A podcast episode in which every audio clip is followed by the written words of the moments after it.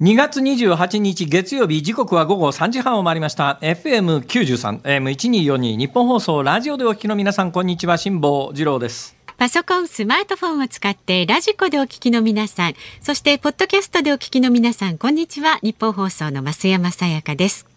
辛坊治郎ズームそこまで言うか。この番組は月曜日から木曜日まで辛坊さんが無邪気な視点で今一番気になる話題を忖度なく語るニュース解説番組です。さあ今日は辛坊さんちょっと遠いところ大阪の日本放送関西支社に辛坊さんどうもどうもいやいやそんなに遠くないっしょ別に。まあまあ画面は近いです。そんなに大声を張り上げるほどのものではございません、えー、はい、えー、まあ音声的にも多分ですね、えー、全くディレイというか遅れなく皆さんのところに届いてると思うので、はいえーまあ、ラジオでいつも日本放送のスタジオで増山さんと向かい合ってお話ししている時と、えー、多分聞こえ方にはそんなに差はないと思いますが、ね、心理的にはやっぱりね、スカイプを通して増山さんのお顔を見ながら喋るのと、えー、直接目の前で喋るのとは、まあ、微妙に違うわけであります違いますね、えー、そうなんですよ。これだったらなんかいつでも逃げられそうな気がしますけれども そこのスタジオで喋ってる時にはですね、出口までにいくつかの関門がありますからそこまでで取り押さえられる可能性がありますがここはあのそこまでの関門が少ないですですからね。脱走しないでと思ったら逃げやすいダメですよ、はい、それがね 私が逃げないようにですね、えこの部屋のテーブルの上に前この番組でお話ししましたけれども、はい、あの私用にどうやらですねお菓子というのをいろいろ買っておいてくださってるみたいで。おやつで釣ってるんだ子供みたいですね。でおやつで釣られてるもんですからね、はい、えー、でこれがあの鶴瓶さんが食べて大問題になったという話がありまして それがきっかけで鶴瓶さんの番組に出るというですね、はいはいはい。なんか妙なことになっておりますが、え。なんで大阪にいるのかというと、はい、ごめんなさい。申し訳ございません。別にサボっているわけでもコロナにかかったわけでもありません、うんあのえー、太平洋横断中の最後の方にですね、えー、血圧を下げる薬が足りなくなって、えー、ちょっとこのままいくとあれ入校するまで薬間に合わないんじゃないの？というようなことをお伝えしましたけれどもあの多分なんか規則があるらしくて3か月に1回診断を受けて処方箋取り直さないといけないんですよ。ね、でその3か月に1回の日が今日だったんです。ほだもんでこちらの行きつけのっていうか、まあ、その決まった病院にいつも行って同じ先生に見てもらってますから、うんうん、どうしてもそのの治療治療というか、まあ、あの検査と処方を書いてもらうという作業をするとですね、うん、えー、東京行くのに時間的に無理だということで、飛行機の上からお伝えしなきゃいけなくなるのでそういうわけにもいかんだろうということで、えー、無理をお願いしてだから私の健康状態によるものでございますから、まあ、なんとこれはかんなんとか勘弁していただいてですね、うんまあ、3か月に1回の恒例行事みたいなところがありますんで、すみませんね、本当に正当な理由でよかったですよ、本当に。いやいや、かなり正当な理由でしょう。誰も文句言えないでしょ、これ。えー、これこれだったらしょうがないですよね、これ。はい。いや、それがね、今日はどうしても行きたかったんですよ。増山さんもご存知ですけれども、本日というのは、あの、ですよ。それなんです。そうなんですよ。あの風のことは風に問え。今日発売日ですからね。おめでとうございますありがとうございます。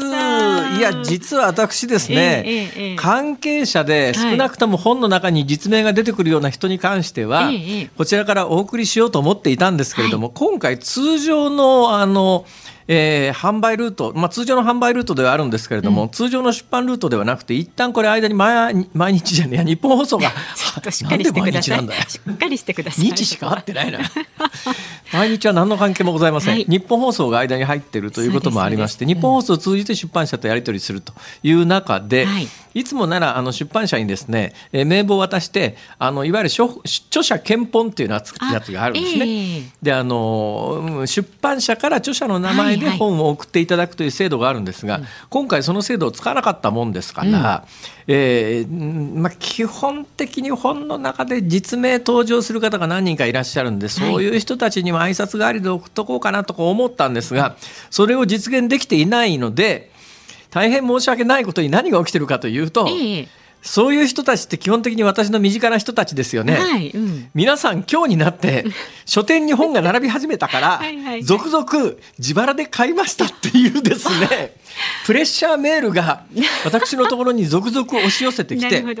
中にはいち早く、うん、えー、先週末ぐらいに、はい、あのお買い求めだから今日発売日なんですけれども、うん、まあ23日、まあ、大手の、ねうん、都市部の書店だと23日前に届くこともありますんで、えー、その大手の書店で23日前にお買い上げになった私の関係者がですねすで、に読んで、いろいろ送ってくださる中で、はい、それをつなぎ合わせることによって、はい、衝撃の事実が明らかになってしまいました、えー、また何かありました？増山さん、え？ー、この番組の「辛坊治郎ズームそこまで言うか」という番組と連動の本じゃないですか。ね。ね。で一番最後に番組のスタッフ名というのが書いてあるわけですよ。ありますありますあります。知ってます？増山さん。私全く気が付いていなかったんですが、はい、この番組のチーフのディレクターの名前は何ていう名前ですか？え、わかんない、そもそも。チーフのディレクターが誰か分かっていない、増山さんは。岸田さん？岸田。ああ、じゃない、プロデューサーだ。あ、プロデューサー、ね、プロデューサーの名前。ああ、本当だ。気がつきました。気がつきましたよ。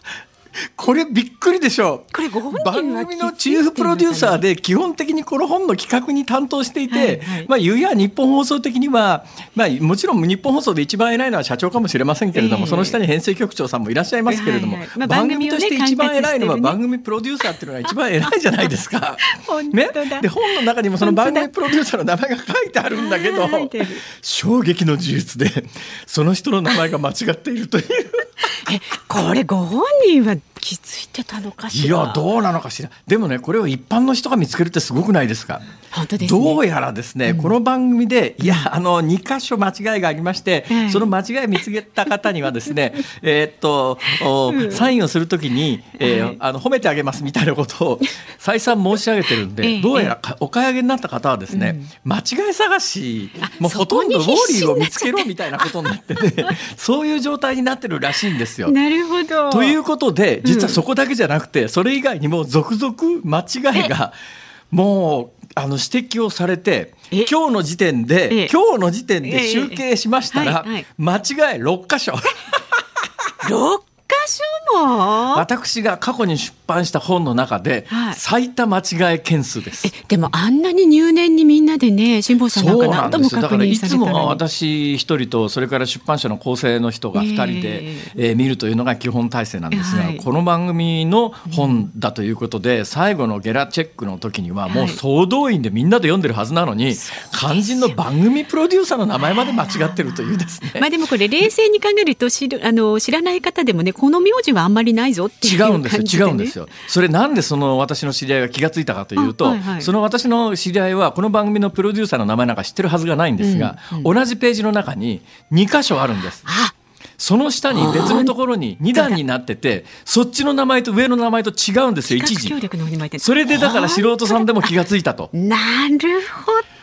これすごいでしょ逆に言うと。なるほどすごいですね。まああのインターネットってよく集合値って言われますよね。はいはいはい、つまりインターネットが発達する前はそんなこと誰も気が付かなかったよねみたいなことをみんなで間違い探ししたりして、うん、えまあ今まで見つけられなかったようなことが見つけられるっていうのがまあインターネットによる集合値みたいな集合っていうのはみんなで合わさって知識を出し合うみたいな3人よれば文殊の知恵の、えー、インターネット版みたいな集合値っていう言い方されますけれども、今回まさにラジオ値というかですね。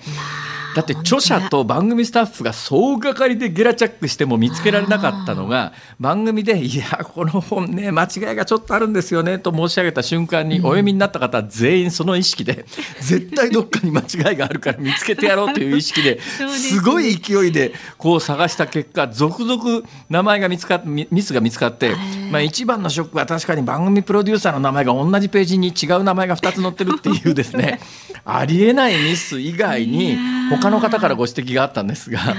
えー、船の名前が間違ってるんですよ。えー、ちょっと待って。これもね、私もね、衝撃でした。えー、今回私が乗った船はカオリンセブンという船なんですが。はいあのカオリンセブンの話をしてるのに突然エオラスっていう私が2013年に太平洋で沈めた本の名前が紛れ込んでるんですよ。でエオラス号の話をしてる時にエオラス号が出てくるんじゃなくてカオリンセブンじゃないカオリンファイブの話をしてる時にごめんなさいカオリンファイブの話をしてる時にエオラス号って書いてるっていうミスがあったりとかですね。そんなこの間違いはゲラチェックで普通気が付くだろうっていうレベルなんですけども。それが気がつかないんですね。これはちょっと人間の力の限界を感じますね。いやだから今のところ6箇所なんですがこれさらに増えるのか6箇所でとどまるのか。でありがたいことに今日出版日なんですけれども私のところに今日情報が寄せられてですねすで、ええ、に三釣りって言うんですけれども、うん、出版業界ではあの重版出退っていうテレビドラマが一部ありましたけどね、うん、一時期黒木華さんかなんかが主演の TBS のドラマかなんかでありましたけど、はい、あれ重版出退って読むんですよ。うんでき重版できって書いてね。あのよくできましたのでき書くんですけど、はい、重版重ねる版ができって書いてあれ重版出退と読むんですが、うん、出版業界で、はい、で重版すると今時まあ何回も申し上げてるように紙の本がもうどんどん売れなくなってる時代で、まあ、出版社としても紙の本するよりも電子書籍で売った方がコストがかからないから、えー、であんまり重版しないんですがこの番組今日情報を寄せられたところによると、はい三釣りになったそうです。素晴らしいだから重版二回です。いやありがとうございます。ただ本来ならば重版したタイミングで誤植その他の間違いは少しずつ直していくんですが、今のところ私のもとにですね、はい、ミスを訂正したという話が伝わってこないんですけど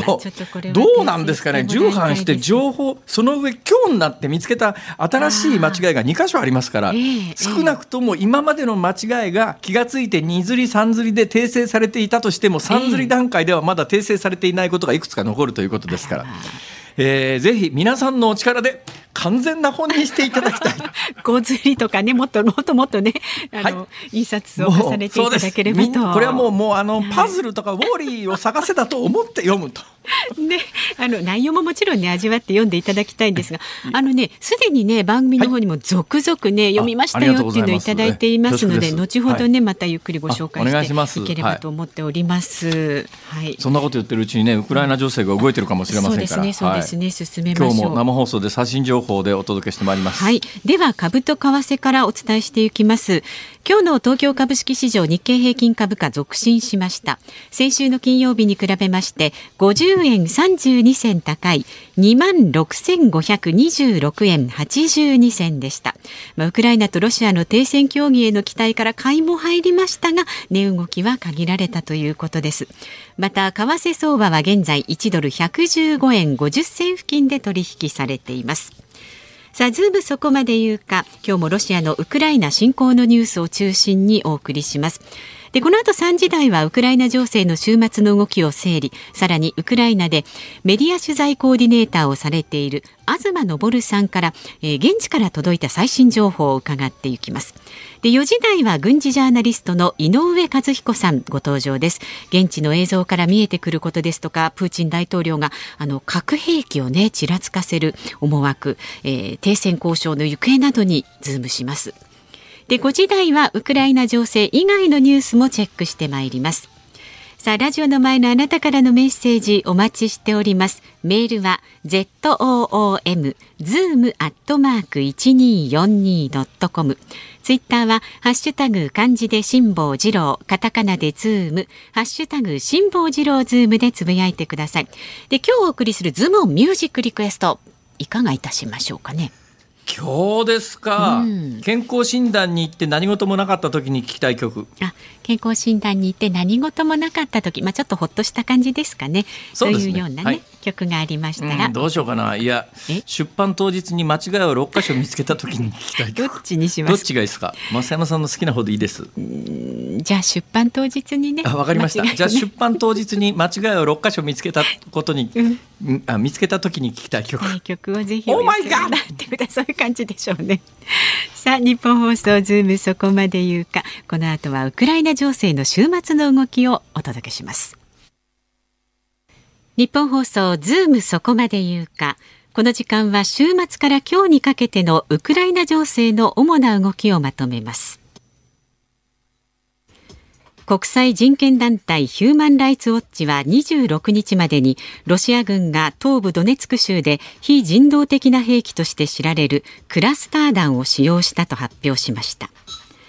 アメリカと EU= ヨーロッパ連合は26日国際的な決済ネットワーク SWIFT からロシアの一部の銀行を排除することで合意しました。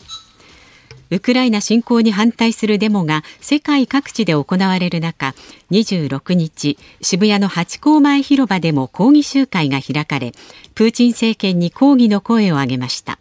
在日ウクライナ人や日本人のほかロシア人やアメリカ人など多くの国の人々が集まり主催者によりますとおよそ2000人が参加したということです。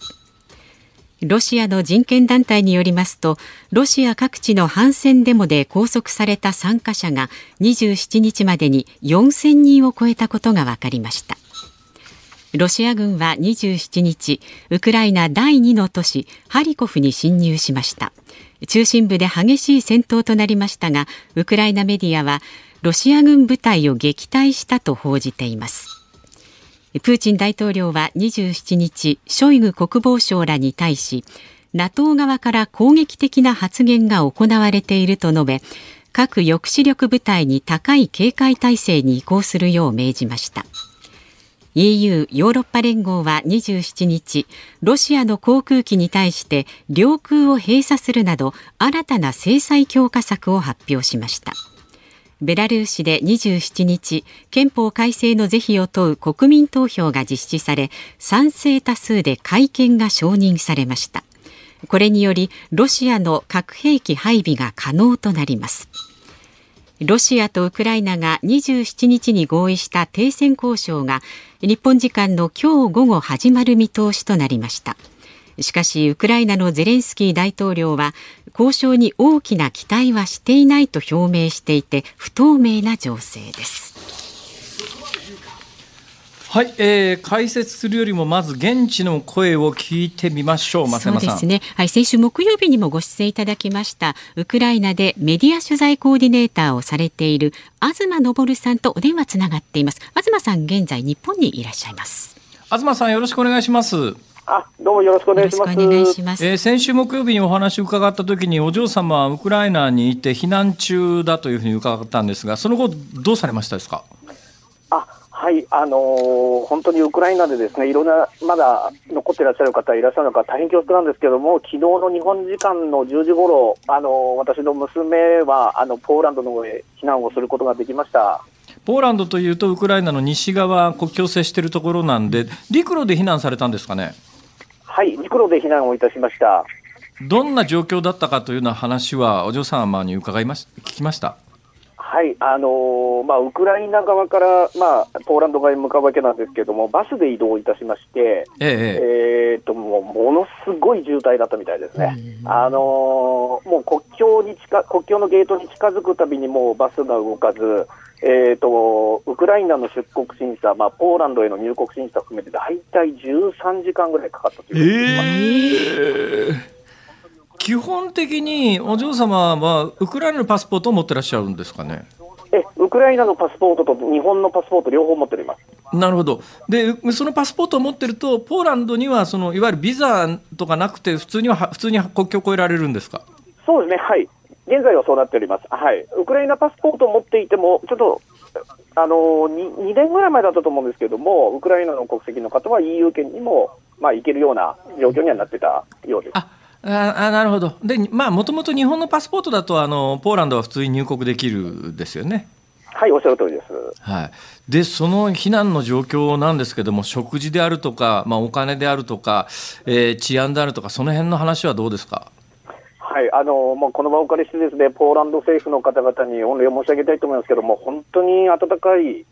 まあえーとまあ、本当にまさにおもてなしですね。あの、ポーランドへ到着してから、もうポーランドの政府のスタッフの方々が、もう、ええ、無料でお食事を提供いただいたり、飲料水を提供いただいたり、はい、あと、まあ、宿っていうんですかね、一時滞在証が決定しない方には、そういう斡旋ももう進んで受けていただいたり、もう本当に面倒と思われる作業も、懸命にウクライナの人たちの立場に立って、あのいろいろ手配業務などをされていたというふうに伺っておりまして、もう娘もですねその懸命な姿に、まあ、大変感動したというか、はい、胸を打たれたようでございましたなるほど、じゃあ、まあ時間はかかるけれども、国境を越えてポーランドに到着できた皆さんは、えー、今のところ、その安全に、えー、時間を過ごせているということですね。はい、そう伺っております。加えて、あの、娘には大事なペットがいたんですけれども、まあ、猫なんですども、はいええ、通常 EU 圏に行く場合はですね、あの、予防注射とか、あとマイクロチップをつけた猫でない、うん、猫や犬でないと通過できないんですけれども、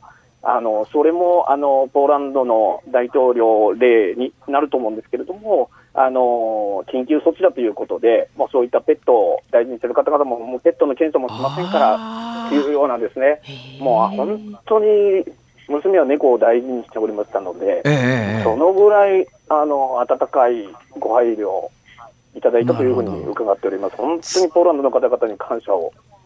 なるほど通常行われる動物検疫が、まあ、今、実質免除になっているということですね、それはすごい話ですね。うもうあの本当に緊急対応っていうのは、こういうことなんだなというふうに痛感をいたしております。まあそうですね。通常のお役所仕事だとちょっと考えられないような話なんで、えー、まああの素晴らしい話を聞かせていただいてありがたいんですけどもお金を送ったりできてるんですか、今、それが次のちょっとテーマになっておりまして、ええ、まああのちょっとウクライナでしかあの利用できないクレジットカードを持っていたものですから、家族がですね、はいはい、えっと、ちょっと今、それをどうしようかって今、話になっておりまして、ええ、まあ、それもあるんですけれども、まあ、娘をちょっと激励をする意味も込めて、私、ちょっと今週中に、はい、ポーランドの方へ向かおうと。ポーランドに行かれるご予定ですか？はい、ポーランド行きの飛行機って今すぐにチケット取れるんですか？えそうですね、はい。えっ、ー、と、まあ、えっ、ー、と、アラブ首長国連邦の方のドバイとかを経由する便が、はい、手配することができましたので、ええはい、それで激励しに行こうかと思っております。なるほど、なるほど。えー、で、ポーランドにはまあすぐ入れると、帰ってきてからまあコロナのあの手配っていうか、あれがどうなってるかって話はありますけれども、そうですか、はい、まあじゃあ、一安心ということなんだと思いますが、その他に、はい、あのたくさん、えー、ウクライナにお知り合いがいらっしゃると思いますが、その皆さんの消息とかっていうのはどうな、聞かれてますか？えそうですね、あの今あのまあ、3世帯っていうんですかね、あの本当に知り合いであったり、親戚だったりの、えーとまあ、脱出の、脱出というかですね、退避のお手伝いをしておりまして、ええ、一つの世帯は、えー、まだウクライナの首都のキエフに、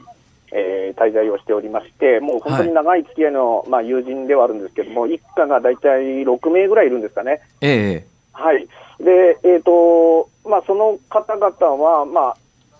まあ、えーと、ウクライあウクライナの、まあ、キエフにいるんですけれども、まあ、大体、まあ、あえて関東地方で例えますと、えーと、川崎ぐらいの場所にいるんですかね、あの有楽町から見ると、ね、はいはい、わかります、わかります。はい、でえーと、そこかあの、そこにいらっしゃる方で、えーと、次々とその方の知り合いが、今、ウクライナのキエフの郊外にブーチャっていう町がありまして、えー、えー、今、もうまさに一番最も戦場としてひどい場所として、はい、まあ、あの知られてる場所なんですけど、このブーチャーっていうのが、関東圏でいうとこうなりますぐらいの場所ですかね。なるほど、はい、なるほど。はい、そこからまあ川崎に避難して、どう逃げようかと。で、車はあるんですけれども、実はですね、えーと、ガソリンスタンドがほとんど閉鎖というか、ガソリンスタンドが今、営業しててもガソリンがないって言われてしまうんですよ。なるほどで移動ができないということですね、はい、えー、まだまだ伺いたいことあるんですが、すみません、時間になってしまいました。はい、ああのはい、えー、とにかくあのお嬢様含めてくれぐれもあのご無事でありがとうございました。ありがとうございました。ウクライナでメディア取材コーディネーターをされている東昇さんでした。2月28日月曜日時刻は午後4時を回りました。日本放送から辛坊治郎と。増山さやかでお送りしています。ズームそこまで言うか。もう本当ね続々辛坊さんの本に関するねメールいただいてます。恐縮です、はい、千葉県千葉市のたーちゃんさんはですね、はい、あ25歳の方ですよ、えー、ありがとうございます。5色6箇所はなかなか珍しいですね。逆に初版はレアということで売れるといいですね。ありがとうございます。初版のうちに買いに行こうと思いますよろしくお願いします。いい効果が生まれてますからね、ご安心ください。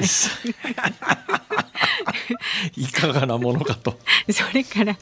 ラジオネームメガッチさん。へへ今日は通院のために休みを取っており合間に仙台駅前の書店に入ったら仙台の方なんですね、ええ、風のことは風に問いが置いてあり即購入しました。いやいや恐縮です恐縮です、恐縮です。なお書店の新刊コーナーを探しましたが見つからず検索機で調べたら実用書船舶ヨットのコーナーにあるので、アマゾンの実用？書。実用書船舶ヨット？人生論よりは合っていると思い少し笑ってしまいましたって言ってますが。そうですあのねこの日本放送のすぐ近くの有楽町の三省堂さんもですね、ええ、下さんの方平積みですよもう。ありがとうございます。恐縮です恐縮です、はい、恐縮ですはい。あ、えー、ちなみに大阪の純駆堂はですね、はいジャンルが時事評論になってますね。時事評論 どんな分類なんでしょうねこれ。時事評論。謎ですね。なんかイメージなんですかね。イメージですかね。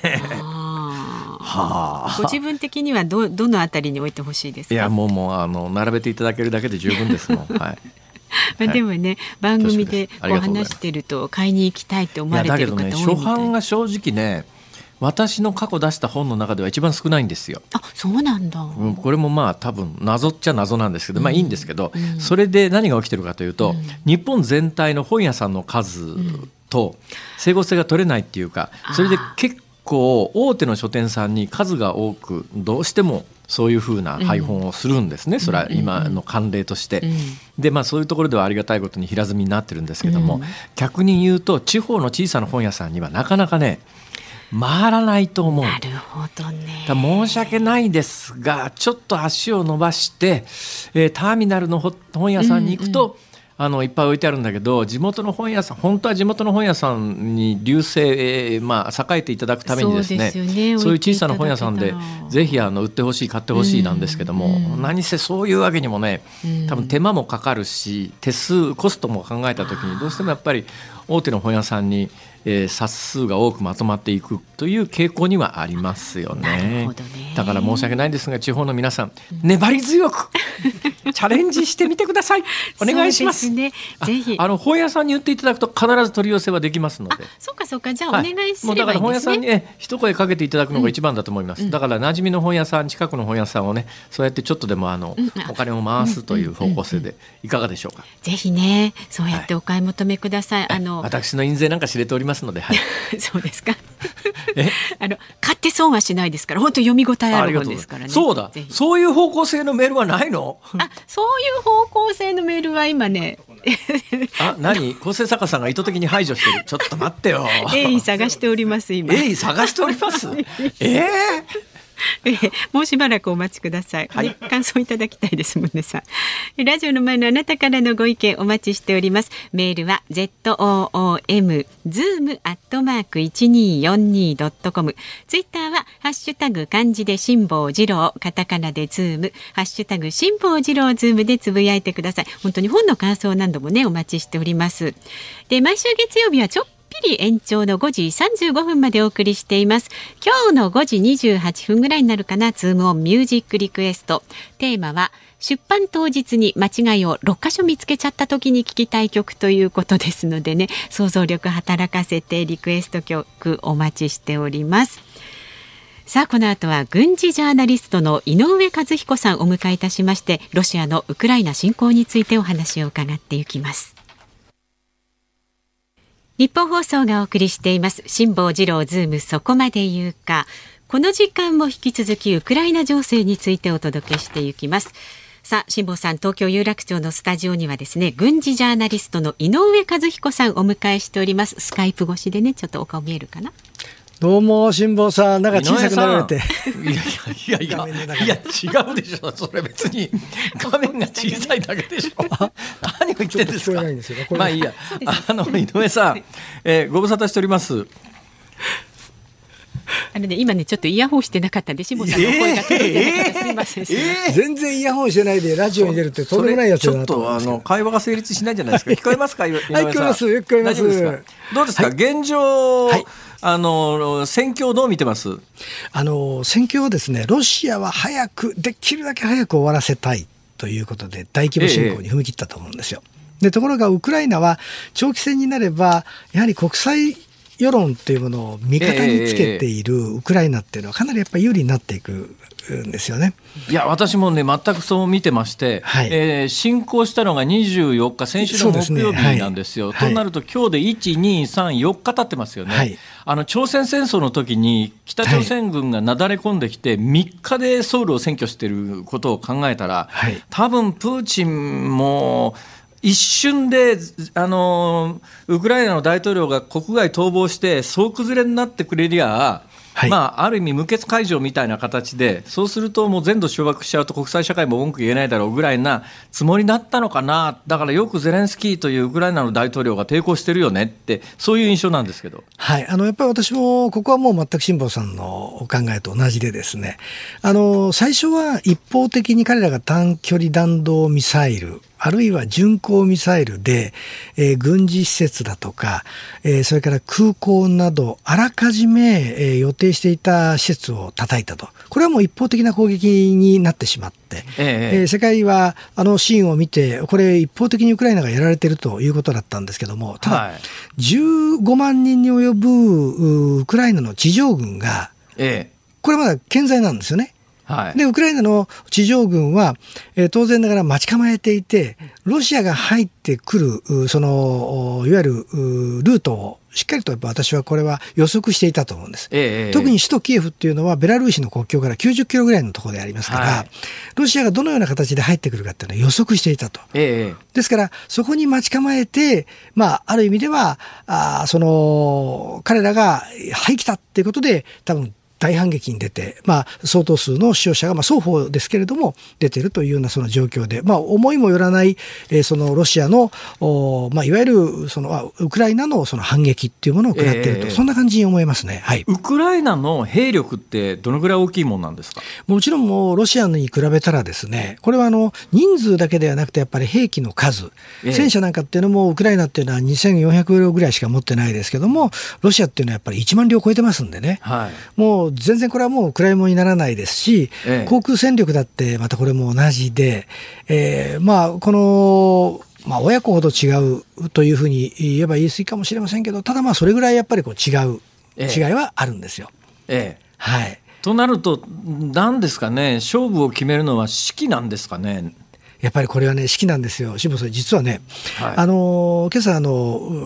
フジテレビの番組でもちょっとお話申し上げたんですけども、ええ昨日私、えー、ポーランドの方の友人からね、えー、朝から連絡を受けましてね、えええー、ポーランドの方にいる住んでいるウクライナの人たちが、はいはい、青年たちがね、はい、祖国を守るためにってことで国境を越えてウクライナに入ってるんですって。危険をわざわざ犯してということですね。はい、でこの士気の高さそれからやはりあの銃を受け取るために列をなして待っている。これそのいわゆる配給された食料をもらうための行列ではなくて武器をもらうための行列ができていると。ええこれぐらいのね、やっぱりその士気の高さ、これはやっぱりあのゼレンスキー大統領が自分がそのキエフにとどまって戦い続けると、いうことを宣言されましたし、そしてやっぱり何よりも国際社会のバックアップっていうのは大きかったと思うんです、今回。はい、そうですね。あのその武器について伺いたいんですけども、はい。はいどうなんですか、その兵士たちは、まあ、ボランティアの兵士も含めてですけれども、はい、手にしてるのはあの、いわゆる AK に類するような旧東側の武器なのか、それとも、まあ、NATO の軍備なのかど、どういう武器で戦ってるんですか？あの基本的にはその AK の、まあ、いわゆる旧ロシあの旧ソ連製のいわゆるロシアで作られたその兵器のもの、ただ、あのロシアはあの、ウクライナはですね、ええ。えー、この独立をしてから徐々に徐々に自分たちの力でこれを改良し自国の兵器にやっぱり置き換えていってるんですよね。えでもちろん中には西側の小銃であるとか狙撃銃だとかというもをもう採用している、はい、こともありますしこれはあの徐々にではありますけれどももともとロシアに頼っていては危ないっていうその危機感っていうものが兵器の、いわゆる自前調達っていうことをですね、はい、えー、やっぱり考えているんですよね。ああの井上さん、ポーランドには非常にあの詳しいというか、親しい方もたくさんいらっしゃるみたいですが、はい、あのさっきですね、えー、お嬢さん、ウクライナに住んでらっしゃったお嬢さんを、あのポーランドに今逃がしたあのお父さんと話がつながってその方がおっしゃるにはポーランドの皆さんがすごく温かく迎えてくださったってすごく感謝してらっしゃいましたよ、はい。あの私の友人もですね昨日電話入れましたら夜もう一家族一家族を迎えるだけの準備をしてるって言うんですよ。これでびっくりしましてね。それであのこれ辛坊さん、最新情報、あのね、はい、えー、ウクライナからポーランドに入られた難民の方々が、はい、えー、国鉄で移動するとき、あるいはね、ええ、身寄りの方に行かれる場合、ええ、交通費全部タダになったんですよ。あそうですか、えそれぐらいのことをポーランドがやって、それで、ええー、ポーランドの国境付近にですね、えー、この難民を受け入れるための物資、これがあり余るほど今集まってるそうです。あそれぐらいあの感情があるんですけどっていうのはですねもともとウクライナの西部というのは第二次世界大戦まであそこポーランドなんですよ。そうですよね、ええ、ポーランドってそこそこあのでかい国だってあのロシアと綱引きしてウクライナをこう、まあ、いわゆる分割統治してたような時代があったんですよね。はい、ですからあの今あ一部大使館なんかがあこの仮住まいとしてあのまあ、避難してます。リビウって町がありますけども、はいはい、このリビウっていうのはポーランドの古都なんですよね。そうなんですそうなんです。もともとことなんです。ですから、あそこに住んでいる人たちっていうのは、ポーランド人も住んでるんですよ。ええ、なるほど。ですから、そういうこともあってですね、確かに国籍はウクライナでありますけれども、え、こういったこと人たちに対する、その、おなんていうんですかね、支援っていうのはものすごいものありますね。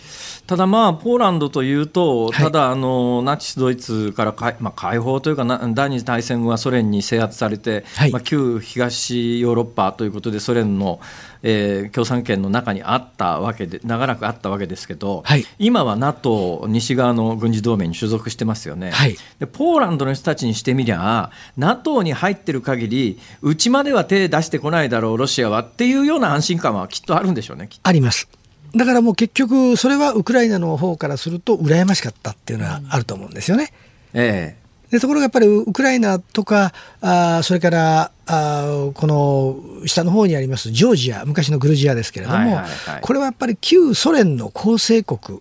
ソ連邦の構成国であった国と、ええ、東欧と言われる、まあ、言ってみれば戸籍の違う、えー、その、はい、わかります。あの温度差あると。はい、似たような、まあ、ソ連の影響下にあったけれども、ポーランドというのはその時代でも一応独立国の形は取っていたけど、ウクライナもグルジアも、いわゆるソ連の一部だったということですよね。はいですからその意味でのやっぱりこう恐怖感っていうのはあのロシアっていうのはこの特にウクライナに対しては持ってると思うんですよね。えー、ウクライナはやっぱり信用していただけあってやっぱり彼あのウクライナっていうのはかつてソビエト連邦の兵器庫と言われたぐらい、はい、あのあのハリコフっていうところには結構大きなその兵器構造もありましたし、ええ、でまたあの核ミサイルなんかもたくさん持っていたんですよね。そうですよね。ウクライナってあのソ連が崩壊した時に1000発以上の核弾核弾頭を持ってて、はい、これを、はい、要するにウクライナは当時持ちたいと言ったやつをロシアとアメリカとイギリスがまあ条約で安全保障してやるからウクライナにあるあの核ミサイルは全部放棄しろって言ってウクライナは核を放棄したんですよね。そうなんですですから、まあ、言ってみればこう核を放棄したらあ守ってもらえると思ったら、あのー、これ完全に、まあ、ロシアはもちろん騙し討ちですけれどもイギリスやアメリカも結局ひどいっちゃひどいですよね、これ。そうですね。ですから、NATO へのそのラブコールをしてきたウクライナを、その申し入れっていうものを、まあ、きちっと、まあ、いろんなその条件があると思うんですけれども、これはやっぱり受け入れてやれなかったことというのはですね、まあ、その意味ではゼレンスキー大統領が少し前にあのバイデン大統領と電話会談をやった時にですね、えー、えー、ウクライナのために戦ってくれないんだってよっていうような形でですねちょっとこう不満を述べたで、それで、えー、アメリカの大使館員が、国外の方に、えー、脱出するというような時に、まあ、ゼレンスキー大統領が、ウクライナは沈みかけた船、えー、つまり、えー、その、タイタニック号ではないんだというような言い方をやっぱりされていて、やっぱここら辺のところ、頼ってきたのにっていう部分っていうのは、私、多少あると思うんですよね。それでいうとね、アメリカのバイデン政権が、やっぱ去年の12月ぐらいから、早々と、ウクライナに、まあ、ロシアが攻めてきても、これは軍事的な支援はしないっていうのをもう明快に打ち出しちゃってたのが、どう考えてもロシアの侵攻侵略を誘発してような気がするんですけどね、えー、私はもう全くその通りだと思います。かつての湾岸戦争の時もそうですよね、はい、あのクウェートに圧迫をしているイラクのフセイン大統領が、えー、まあ言ってみれば都合のいい解釈ができるようなやっぱりこうふらふらとした振る舞いをやっぱりアメリカが取ったことっていうのが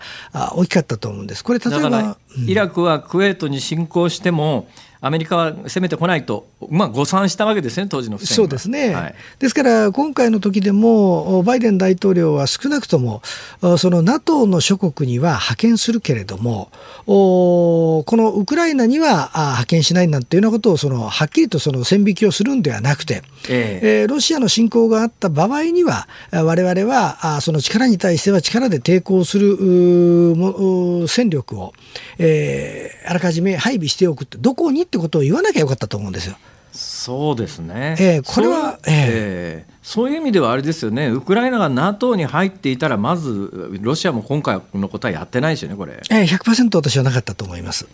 ですよね。はい、うんなんか似てるのがあの朝鮮戦争でアメリカが当時の防衛ラインを日本列島だっていうふうに誤解をしちゃった、させちゃったので、はい、ソ連がまあ、要するに北朝鮮が38度線超えてあの朝鮮半島の南側に攻めてきたのにものすごく似てますよね、はい、これ。そうですね。私これはねすごく似てると思うんです。アメリカっていうのはやっぱそのお戦争そのものはうまいですけども戦争の前と後の政治がめちゃくちゃなところっていうのはやっぱりありまして、ええ、この辺のところっていうのは我々もちょっと見極めていかなければいけないんではないかなと思うんですね。やはり今回もやっぱロシアっていうのは私は見ていたのは8月15日のあのアフガニスタンのカブール陥落の時の、はいはい、まさにそのアメリカの撤退劇の、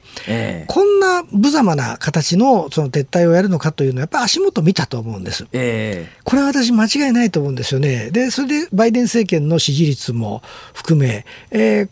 確実にこの足元を見られたことが今回の私ロシアのこの侵攻にもですね多少なり影響を与えたんじゃないかなとこれは思いますね。そうですね。あのアフガニスタンの、えー、あっという間のあの時にはやっぱり当時の当時のっていうかついこの間ですけれどもアフリカあアフガニスタンの現政権がすぐに逃げちゃうって国外逃亡って一瞬にして国が崩壊する、まあ、今回はあのウクライナのゼレンスキーが一応踏みとどまってるからまだウクライナ崩壊してないけれども、はい、多分攻め込まれた瞬間にアメリカがじゃああの助けてやるってそれに口車に乗って逃げてたら一瞬でウクライナが抵抗せずに全土制圧されてますよね、これは。これは私、そう思うんですね。ですから、この動きっていうのを我々が警戒しなければいけないのが、やっぱり中国が見てるってことだと思うんです。えー、こういうその、まあ、なんて言いますかね、その世界の動き、それからアメリカの反応っていうものを、やっぱり中国がしっかりとやっぱり確認、あの、見て、自分たちが何かことを起こすときには、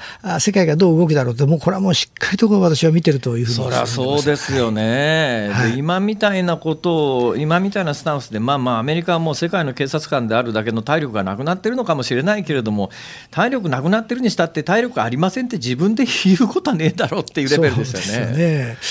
ですからまあその意味で、えー、私はあのアメリカがやっぱりこう最初にあのウクライナの軍にですね配備したジャーベリンというこういう対戦車兵器であるとか、はい、これイギリスもスウェーデンと共同開発をしたあ打ちっぱなし式の対戦車ミサイルを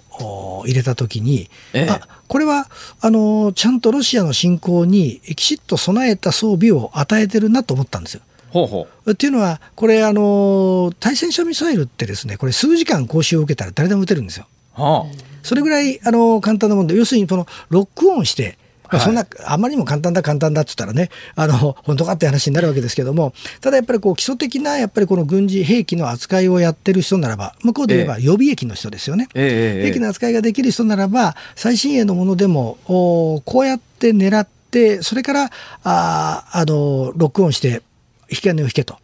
いう形で教えれば、これ、あの、かなり有効に使える兵器なんです。はいはい、ですから、おそらく今、あの、ロシア軍の中でかなり損害が出てるっていうのは、多分この対戦車兵器なんかの。となるとあの巡航ミサイルぶち込むような初期の空中戦だと圧倒的にロシアが強いけれども市街地に入ってきてあの市街戦みたいなことになった時にはそう簡単にロシアも進軍できないっていうことです、ね、できません。あのこれはあの間違いなくですねあのハリコフあたりの東部国境あたりだとですね、えええー、平べったいあの平原がそろあのありますんでロシア軍はあの戦車を大軍で押し寄せることはできるんですよね。はい、ところが市街地っていうのはですねこれはそんなあの大戦車線ができる場所じゃないんですね。えー、ですからその戦車が通っていくのにも縦一列になると。そうすると最初の戦車をバンとあの先頭の戦車をやっつければ今度後ろの戦車が踏ん詰まりになってしまうとかですね、えー、これ結構やっぱりその戦い方が様相が変わってくるんです。そうですね。あのビルなんかだと上ビルの上全部制圧するわけにいかないとなると常に上から狙われる危険性があるということですね、ロシアからからすりゃ。であのさらにその戦車だけではなくてあの対戦車ヘリだとかですね、ええ、あの攻撃ヘリなんかをロシアが持ってきて、かなりこう低空で飛んでいる映像っていうのはありますよね。はいはいはい、あのヘリコプターを飛ばしてる、これまあ対戦車ヘリだけではないですけども、え、ああいうそのヘリコプターを飛ばしてもですね、今回ドイツが武器供与に踏み切って、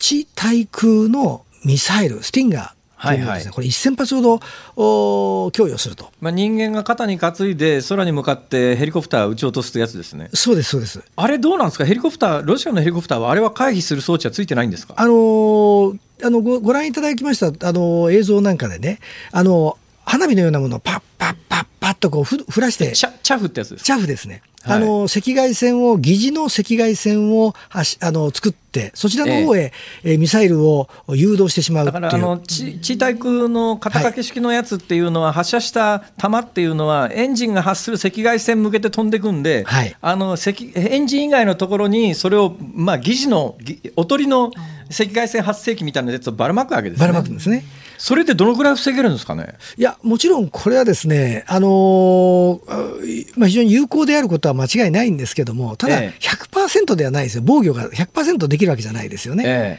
で、数限りなく打ち続けることはできないので、あの、はい、防御兵器はですね。えで、これがあの複数の方向から飛んでくると、これはもう、やられますんで、あれ実はアフガニスタンの戦闘で、ソ連軍が、えあその、山あいでムジャヒディンから撃たれたあの地対空ミサイルスティンガーで、かなり撃墜されてるんですよ。となると今回もソ連の最新鋭のヘリコプターを市街戦に投入してもウクライナ兵あるいは市民のボランティア兵みたいなものを、まあ、あの軍事的ある程度の専門的な知識のある人からすりゃ撃ち落とせるっていうことですね。撃ち落とせます。はい、今後どうなっていくと思います？この戦いは。私はあの今、えー、ロシア軍が北から降りてきてそのちょうどキエフをですね取り囲むような包囲戦要するに兵糧攻めのような形でやろうとしたら今度は西側の方をですねえー、キエフの西側のやっぱりこうきちっとそれを排除するロシア軍の動きを排除するようなことができておりますので私はそのキエフがたとえ陥落したとしてもたとえ陥落したとしても、はい、えー、ウクライナ政府がこれを降伏ということを宣言しない限りこの戦いは終わらないと思うんです。となると、プーチンにしてみたら、あの早期で戦争が終わらないということになると、そのロシアに、まあ、昔と違って、やっぱりロシアにその、えーえー、ロシア兵の亡骸なんかが帰還をし始めたら、足元が崩れてくる可能性もありますよね、これ。これはね、大きいんですよね。ですから、あのある意味では、その一流の望みではないですけれども、やはりこうニュースを見てみますと、ロシア国内で数十箇所でですね、同時にあの反戦デモが起こっていると、えー、でこういったことが起き始めるとですね、えー、もうやはりそのロシアの中での厭戦ムード、なんでこんな戦争しなきゃならないんだという声がやっぱり上がってくると。はいはいで同時にですねロシアによって引きずり込まれているやっぱりあのベラルーシ。これも同じことが起きてくるんじゃないかなと思うんですよね。はい、そうですね、まあ、ベラルーシはもう衛星国家になって、今回、ウクライナ攻撃の、まあ、基地になってますけれども、はい、でまあ、ウクライその、ね、ベラルーシの兵隊もウクライナに今、参戦って言ってますが、本音で言うと、行きたくないと思ってる人たちもいっぱいいるってことでしょうね、きっとね。はいいやいや井上さんあの非常によくわかりました。あのちょっとお忙しいのは分かってますけど、ちょっとたびたび来て教えてください。いやもう辛坊さんお目にかかりたくて。いやそうなんですよ。どうぞ呼んでくださいもう。あの今度私がそっちに行ってる間にぜひお願いします。もうぜひぜひよろしくお願いいたします。よろしくお願いいたします。今日は軍事ジャーナリストの井上和彦さんにお話を伺いました。どうもありがとうありがとうございました。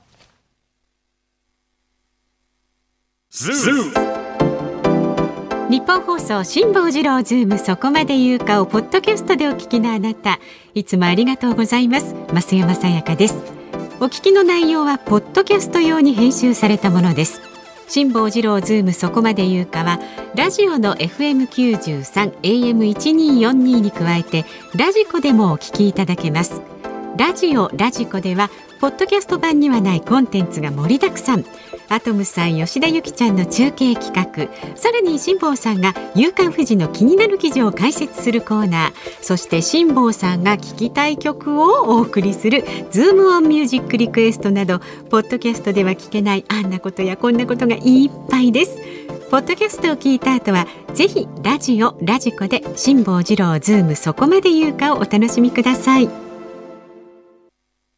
2月28日月曜日時刻は午後5時を回りました。こんにちは辛坊治郎です。こんにちはニッポン放送の増山さやかです。辛坊治郎ズームそこまで言うか。この時間はズームオンミュージックリクエストに寄せられた、えー、メールご紹介していきます、はいはい、まず北海のモーツァルトさん。ほうほううるあ今日のねお題はですね出版当日に間違いを6箇所見つけた時に聞きたい曲っていうね。い。ろいろ、はい、あの頭ひねってくれてますよ。北海のモーツァルトさんはウルフルズの笑えればです。人間に完璧なんてありません。誰かを傷つける大きな間違いではないのですからわははと笑えばいいと思いますよそうですね、気を使っていただいちゃって、ありがとうございますえー、葛飾区の太田ピッカルさん。リクエスト曲は渋谷で5時あの鈴木雅之さんデュエットウィズ菊池桃さん。これ、ね、今日は日比谷で5時 あ笑ってる笑ってる。のけのって笑ってますし 座布団一枚。座布団一枚。面白い。ね面白い、はいはい、それから、ええ、寿司はレンジさん船橋市の方。間違いが六箇所見つかった時に聞きたい曲はアリスでチャンピオン。これはね2番の歌詞に「おお神よ彼を救いたまえ」というのが。いやでもね多分ね2番までかける。あ今日月曜日だから2番までかけられるな、可能性としてはね、はい、あります、えー、から杉並区の、えー、鳥月 X 世代さん。和田アキ子さんの「だってしょうがないじゃない」出ちゃったものはしょうがないですよね、ま素晴らしいけれども和田アキ子さん先週末にかけたとこだから。そうですね。それから仙台市の犬橋秀ちゃんさん。季節外れですけど小さい秋見つけた誰かさんが誰かさんが誰かさんが見つけた。まさにそうですね、はい、見つけましたよ。まあこんなもので。はいえそんなものですか？そうです。わかりました。えー、じゃあ今日のズームをミュージックリクエストは決めます。はい。アリスチャンピオン。おチャンピオンでいきますか。はい、ちょっとねたっぷりかけられるように、ね、今日は二番までぜひかけていただくということで、お願いします。歌詞を聞いていただければと思います。月曜日じゃないと二番までかけられませんから。まあそうですね。ええはい、ウルフルズの笑えればもいいんですけどね。うんね。でもまあアリスにします。はい。迷うところですがアリスでお送りします。チャンピオンお送りしますね。さあ、えっ、ー、と皆さんのご意見まだまだお待ちしております。飯田君、谷村新司さんなんか結構うまそうな気がするんだよね。ああ、できるかもしれない。ちょっと一遍言っといてください。わ、はい、かります。ちょっとチャレンジして今週谷村新司やってって言って、はい、伝えておきプーチンもやってって言って。いやどうだろうそれはロシア語ができないか。ちょっとね、さすがの飯田君も。さあ、ズームアットマーク一二四二ドットコムまでご意見はお寄せください。お待ちしております。ニッポン放送辛坊治郎ズームそこまで言うか。この時間は週末から今日にかけてのウクライナ情勢以外のニュースを振り返ります。5歳から11歳を対象とした新型コロナワクチンの接種が先週土曜東京都内では最も早く足立区で始まりました。2019年の参議院選挙をめぐる買収事件で河井克行元法務大臣から現金を受け取り警察審査会が起訴相当と議決した広島県議ら35人について先週土曜東京地検特捜部が再捜査で当初の結論を一転させ立件する方向で検討していることが分かりました。利用されていない農地などを集約して意欲ある農家らに貸し出す農地バンクの関連予算について先週土曜日総額の19%にあたるおよそ238億円が執行されていないことが分かりました。借り手不足もあって想定通りに進んでいないことが背景にあるとみられています。昨日朝北朝鮮が日本海に向けて弾道ミサイル1発を発射しました。300キロ程度の距離を飛翔し日本の排他的経済水域の外に落下したとみられます。昨日安倍晋三元総理大臣がフジテレビの番組に出演し NATO 加盟国の一部が採用しているアメリカの核兵器を自国の領土内で配備して共同運用する核共有政策について日本でも議論すべきだとの考えを示しました。立憲民主党は昨日党大会を開き夏の参議院選挙で野党による改選過半数の獲得を目指す活動計画を決定しましたまん延防止等重点措置をめぐり政府が3月6日までの期限で適用している31の都道府県のうち首都圏、東海圏、関西圏の10の都府県に対し期限の延長を視野に検討に入ったことが分かりました。沖縄県の石垣市長選挙が昨日投開票され岸田政権が支援する中山義孝候補がオール沖縄が支援した戸田義行候補を破り4選を果たしました。田中貴金属工業は今日金の小売価格の指標となる1グラムあたりの販売価格を先週末より20円値上げし7847円と決めました。5営業日連続で過去最高額を更新しています。はい、沖縄県の石垣市長選挙、このタイミングになったということで、えー、無所属新人の戸田さんという方が1万2307票で、えー、落選をしております、当選したのが中山義孝さん、1万4761票、その差2000票ぐらいなんですが、はい、このタイミングっていうのは、多分戸田さんという落ちた方にとっては、勘弁してよっていう感じだろうと思います。というのがですね、この石垣市長選挙っていうのは日本の安全保障と非常にあの関係の深いテーマで選挙が行われてまして、はい、どういうことかというと石垣市石垣島にですね自衛隊陸上自衛隊の駐屯地を作るということにが決まってるんですよ。で今のこの中山さんって当選された方はえーまあ、誘致派ですよね。で戸田さんというのはどちらかというと今の沖縄県知事がバックにいる、自衛隊基地反対派、はい、でそれがまあ直接そういうふうに言ってるわけじゃなくたってみんなみんな知ってるわけですよ。うん、中山さんという人が、まあ、自衛隊推進派で戸田さんというのは自衛隊反対派とこれ安全保障状況が今こんな状況じゃなければ分かんなかったんですがまあ、ウクライナの状況を見ると、えー、いやそれ軍事基地反対って言うのは簡単だけど。うん。だけど安全保障上どうなのよってやっぱり考えた人も相当数いたんじゃないのかな、それがやっぱりねこの2000秒差での、えー。まあ、基地誘致派と目されている中山さんが当選された。一つの大きなだからこのタイミングでこの選挙戦ということで、まあ、いわゆるその、えー、オール沖縄っていう今の沖縄県知事を誕生させた政治勢力からすると、まあ、このタイミングで勘弁してよっていう感じだったんだろうなっていう感じはいたします。それでいうとね、まあ、ウクライナの件で、あの冒頭ちょっと私解説する時間がなくてあのゲストの方電話でお呼びしたわけですけれども。私が残念ながらあの思ってた通りに、えー、展開しているようなっていうのが今のニュースで宮崎さんのニュースで明らかになったんですが、はい、あのごく一部の論調なんかを見てると、うん。えー、停戦交渉があ始まったと。停戦交渉にウクライナとロシアが合意したんでこれでしばらく戦争があの停止状態になるんじゃないのかっていう見立ての人があの日本の世論の中にいたんですけど、逆にね停戦交渉が始まるっていういつ停戦交渉が行われるということが決まった瞬間に戦争は逆に激しくなるんですよ。というのは、うん。でかというと、はい。停戦交渉を最後にまとめるときにどういう勢力関係になっているかで線引きが行われるっていうのはもう過去の歴史で全部証明されてるわけですよ。そうなると、停戦交渉の時期が見えてくるとそこまでの間に既成事実を作っちゃおうと思ってだからプーチン大統領としては、とにかくキエフ制圧しろっていう命令は下すし、えー、ウクライナの側はあのちょっとでも交渉を有利に進めようと思うと徹底抗戦しろって話になるんで。むしろこの停戦交渉を合意してしまうと、まあ、合意することが悪いことではないと思うんだけど、はい、停戦交渉合意というのが停戦の合意ではないということですよ。停戦交渉が始まるっていうとそこのタイムリミットに向けて両軍とも必死になってあの戦果を交えるということなんでちょっとしばらくはい。えー、これ停戦交渉はあさってぐらいに行われるのかな確か。と思いますけどもね、はい、違うか。もう近畿あ今日行われるということになってたのか。なそうですか、ね、だからまあちょっとでもそれまでに、うん、えー、有利な位置をポジションを確保しようとしますから、なかなかそんな簡単にはでも、まあ、さっきあのゲストの方と会話しながらもお話ししましたけれども、はい、えー、ロシアがだからプーチンが考えてた以上にやっぱウクライナの抵抗が激しいですよね。